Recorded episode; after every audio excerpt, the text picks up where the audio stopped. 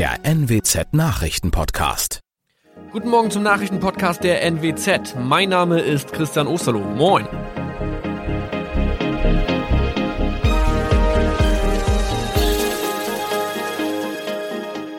Und das sind unsere regionalen Nachrichten am Morgen.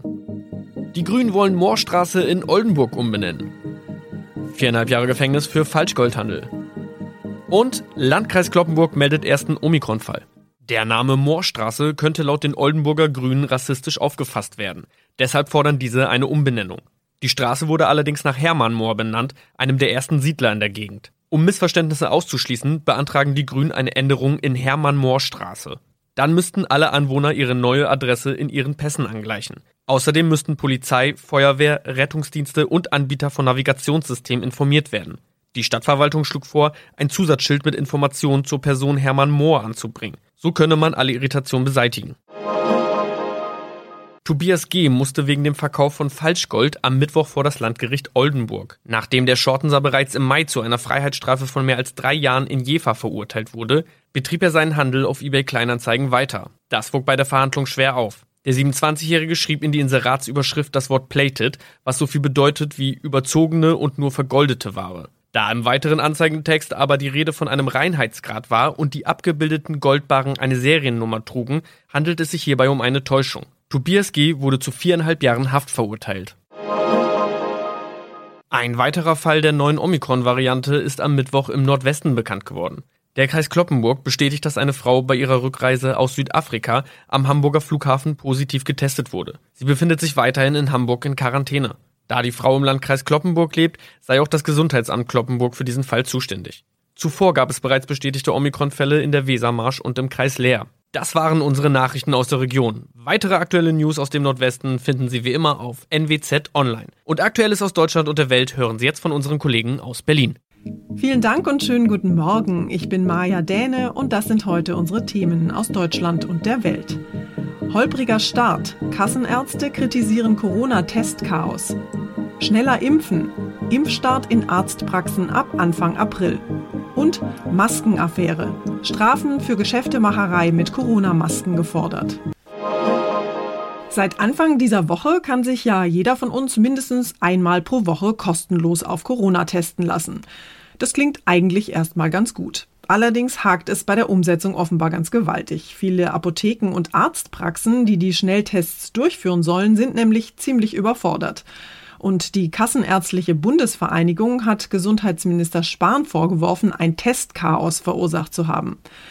Mein Kollege Clemens Kurt hat sich mit der neuen Testoffensive mal näher beschäftigt. Clemens, seit gestern kann ich mich ja kostenlos testen lassen, aber ganz so einfach scheint das Ganze ja wohl doch nicht zu sein. Ja, geht nicht ganz so schnell mit den Schnelltests. Es gibt zwar einige Testzentren, aber zum Testen schnell mal in die Apotheke, das ist aktuell schwierig. Die Schnelltests stehen zwar bereit, sagt Apothekerverbandschefin Overwiening im ZDF, es gibt aber andere Probleme. Personell, organisatorisch, vom Arbeitsschutz her sind es natürlich nochmal ganz andere Anforderungen und Herausforderungen, die wir hier leisten müssen. Das heißt, der jeweilige Apotheker muss klären, wo wird bei mir getestet, wie werden die Testwilligen an der Kundenschlange vorbeigeführt, sinnvoll wäre auch eine Terminvergabe. Aber keine Panik, Gemeindebundchef Landsberg rechnet jedenfalls zunächst nicht mit einem großen Andrang auf die Schnelltests.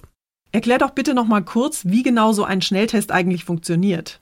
Ja, Apotheken, Testzentren oder Praxen stehen für die kostenlosen Schnelltests zur Verfügung. Es wird ein Nasen- oder Rachenabstrich genommen, die Probe kommt auf einen Streifen und der reagiert nach 15 bis 20 Minuten mit einer Verfärbung. Ist so wie beim Schwangerschaftstest. Das Ganze kostet Zeit, bietet aber auch entsprechende Sicherheit. Jetzt gibt es ja auch Tests bei Discountern wie Aldi, Lidl und Co. Und in den nächsten Tagen wollen auch Drogerien solche Selbsttests verkaufen. Was ist denn da der Unterschied zu den kostenlosen Schnelltests in der Apotheke? Die Selbsttests, die funktionieren ähnlich wie die Schnelltests, sie werden aber selbst durchgeführt. Die Probe wird aus dem vorderen Nasenbereichen entnommen. Aber egal ob Schnell- oder Selbsttest, ist das Ergebnis positiv, muss die Infektion mit einem PCR-Test überprüft werden. Und auch bei negativen Testergebnissen gilt weiterhin das Knuddelverbot mit der OMI.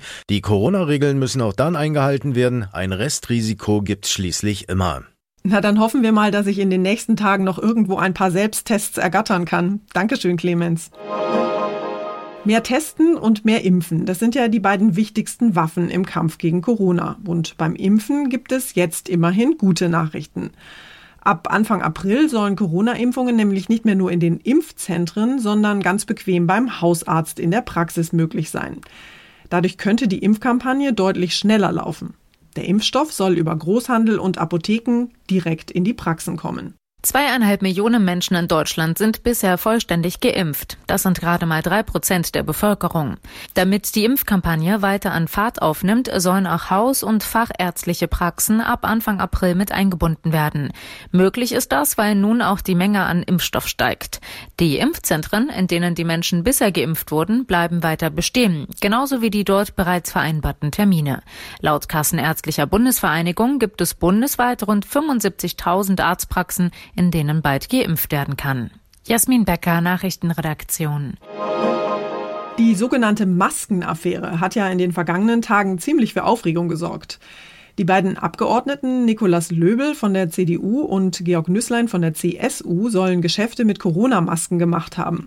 Löbel hat inzwischen sein Bundestagsmandat niedergelegt und ist aus der CDU ausgetreten. Und auch Georg Nüßlein hat seinen Austritt aus der CSU erklärt. Die CDU hat Aufklärung und Transparenz versprochen und auch Transparency International hat sich jetzt zu Wort gemeldet und Konsequenzen gefordert. Die Geschäftsordnung des Bundestags müsste ergänzt werden, um in Zukunft bestimmte Formen von Lobbyismus unter Strafe zu stellen, heißt es. Außerdem fordert Transparency, dass sich die Fraktionen im Bundestag selber Lobbyismusregeln geben und Verstöße bestrafen, von der Abmahnung bis zum Fraktionsausschluss, heißt es. Der Fraktionschef der Union, Ralf Brinkhaus, hat bereits interne Maßnahmen angekündigt. Er will die aktuellen Fälle aufarbeiten. Für Fraktionssprecher sollen härtere Regeln gelten in Zukunft. Alle Fraktionsmitglieder sollen überprüft werden und einen Verhaltenskodex unterschreiben. Und die Union will die Einführung eines Lobbyregisters nicht mehr blockieren. Hier sollen alle Nebentätigkeiten der Bundestagsabgeordneten Abgeordneten aufgeführt werden und öffentlich einsehbar sein. Uli Reitinger, Berlin. Nach dem wochenlangen Lockdown durften gestern in einigen Städten ja endlich wieder die Geschäfte aufmachen. Allerdings ist der ganz große Kundenansturm wohl erstmal ausgeblieben. Die Händler haben zwar ein hohes Kundeninteresse gemeldet, aber so richtig ins Rollen gekommen ist das Shopping wohl noch nicht. Das könnte vielleicht auch daran liegen, dass viele Kunden bei diesen regional verschiedenen und manchmal auch verwirrenden Regeln noch nicht so ganz durchblicken, wann sie eigentlich wo jetzt einkaufen dürfen. Geschäfte dürfen in den Bundesländern, Regionen und Städten wieder komplett öffnen, in denen die sogenannte 7-Tage-Inzidenz stabil unter 50 liegt. Bei einer Inzidenz bis 100 darf nach Terminvereinbarung eingekauft werden. Im Handel ist die Sorge groß, dass bei steigenden Inzidenzzahlen die Geschäfte schon nach kurzer Zeit wieder schließen müssen. In den Innenstädten machten sich aber die Lockerungen nach Beobachtungen des auf die Messung von Kundenfrequenzen spezialisierten Unternehmens High Street durchaus bemerkbar. Fast überall seien mehr Menschen unterwegs gewesen gewesen als vor einer Woche. Ina Heidemann, Berlin. Und wir schauen noch kurz nach Italien. Dort wurde gerade ein neuer, trauriger Rekord gemeldet. Seit dem Beginn der Pandemie vor über einem Jahr sind inzwischen mehr als 100.000 Menschen an Corona gestorben. Italien, das ja lange Zeit Corona-Hotspot in Europa war, kämpft offenbar erneut mit dramatisch steigenden Infektionszahlen. Ein trauriger Rekord in Europa, denn nur in Großbritannien gab es bisher mehr Corona-Opfer. Die meisten Menschen hier starben in Norditalien und vor allem dort, aber auch in anderen Regionen hier sind nun die Virusvarianten unterwegs. Die Corona-Kurve hier steigt rasant. Immer mehr Patienten kommen auch auf die Intensivstationen und die Impfkampagne, die die große Wende bringen soll, die läuft nur schleppend. Auch viele ältere Menschen hier sind noch immer nicht geimpft. Claudia Wächter, Rom. Unser Tipp des Tages heute für alle Motorradfahrer. Es war ja ein ganz schön langer Winter dieses Jahr mit eisigen Temperaturen und viel Schnee. Da ist es allerhöchste Zeit für den Frühling. Der hat ja auch schon angefangen und lockt nicht nur Spaziergänger in die Parks, sondern auch immer mehr Motorradfahrer auf die Straßen. Vor der ersten Fahrt sollten die Biker allerdings einiges beachten. Wir haben mit Johannes Boos vom ADAC gesprochen und ihn gefragt, wie Motorradfahrer nach der Winterpause jetzt am besten und am sichersten durchstarten können. Herr Boos, was sollten denn alle Biker vor der ersten Ausfahrt überprüfen? Sie sollten das Bike gründlich reinigen und auf Froststellen untersuchen. Auch Motoröl, Bremsflüssigkeit und Kühlmittel sollten Sie checken und bei Bedarf nachfüllen. Wichtig ist auch, dass die Antriebskette korrekt gespannt ist und das Profil und der Luftdruck bei den Reifen stimmen. Wenn Sie Mängel entdecken, die Sie selbst nicht beheben können, dann ist der Fachmann gefragt, und zwar vor der ersten Tour. Worauf sollten Motorradfahrer denn jetzt im Frühjahr auf den Straßen besonders achten? Gerade in der Übergangsphase zwischen Winterwetter und Frühjahr kann es stellenweise gefährlich glatt sein, zum Beispiel auf Brücken oder in Waldgebieten, wo sich Feuchtigkeit länger halten kann. Außerdem müssen Sie mit Rollsplit und Schlaglöchern rechnen. Da kommen die Straßenmeistereien im Frühjahr mit den Reparaturen oft nicht nach, deshalb hilft eine vorausschauende Fahrweise. Was können denn Motorradfahrer tun, um besser auf sich aufmerksam zu machen? Denken Sie immer daran, dass sich andere Verkehrsteilnehmer, insbesondere Autofahrer, im Frühjahr erst wieder an Motorradfahrer gewöhnen müssen. Biker haben eine recht schmale Silhouette und die wird vom entwöhnten Auge schnell mal übersehen. Deshalb mein Appell, tragen Sie auffällige und kontrastreiche Bekleidung mit Leuchtstreifen, die leistet in Sachen Sichtbarkeit gute Dienste. Na dann Helm auf und nichts wie raus. Dankeschön, Johannes Boos. Und zum Schluss wird's bei uns heute mal wieder tierisch. Ein Frankfurter Forscher hat vor einem halben Jahr auf Madagaskar nämlich eine Spinnenart entdeckt. Und weil neue Arten ja auch neue Namen brauchen, wurden die Spinnen jetzt getauft. Und zwar auf den Namen Greta Thunberg. Die schwedische Klimaaktivistin ist unter Tierforschern offenbar ziemlich beliebt als Patentante. Vor ein paar Wochen sind nämlich schon neu entdeckte Schnecken nach ihr benannt worden. Aber nochmal zurück zu den Thunberg-Spinnen. Die sind wesentlich vielfältiger als angenommen. Es gibt nämlich nicht nur eine, sondern sage und schreibe mehr als 25 verschiedene Thunberger Riesenkrabbenspinnen. Neben den krabbelnden Greta Thunbergs hat der Frankfurter Forscher übrigens schon diverse andere Spinnenarten entdeckt und auch getauft. Es gibt mittlerweile David Bowie, Udo Lindenberg und Nina Hagen Spinnen. Beim nächsten Frühjahrsputz also bitte vorsichtig sein, nicht dass Sie aus Versehen das Netz irgendeiner Promispinne wegfegen.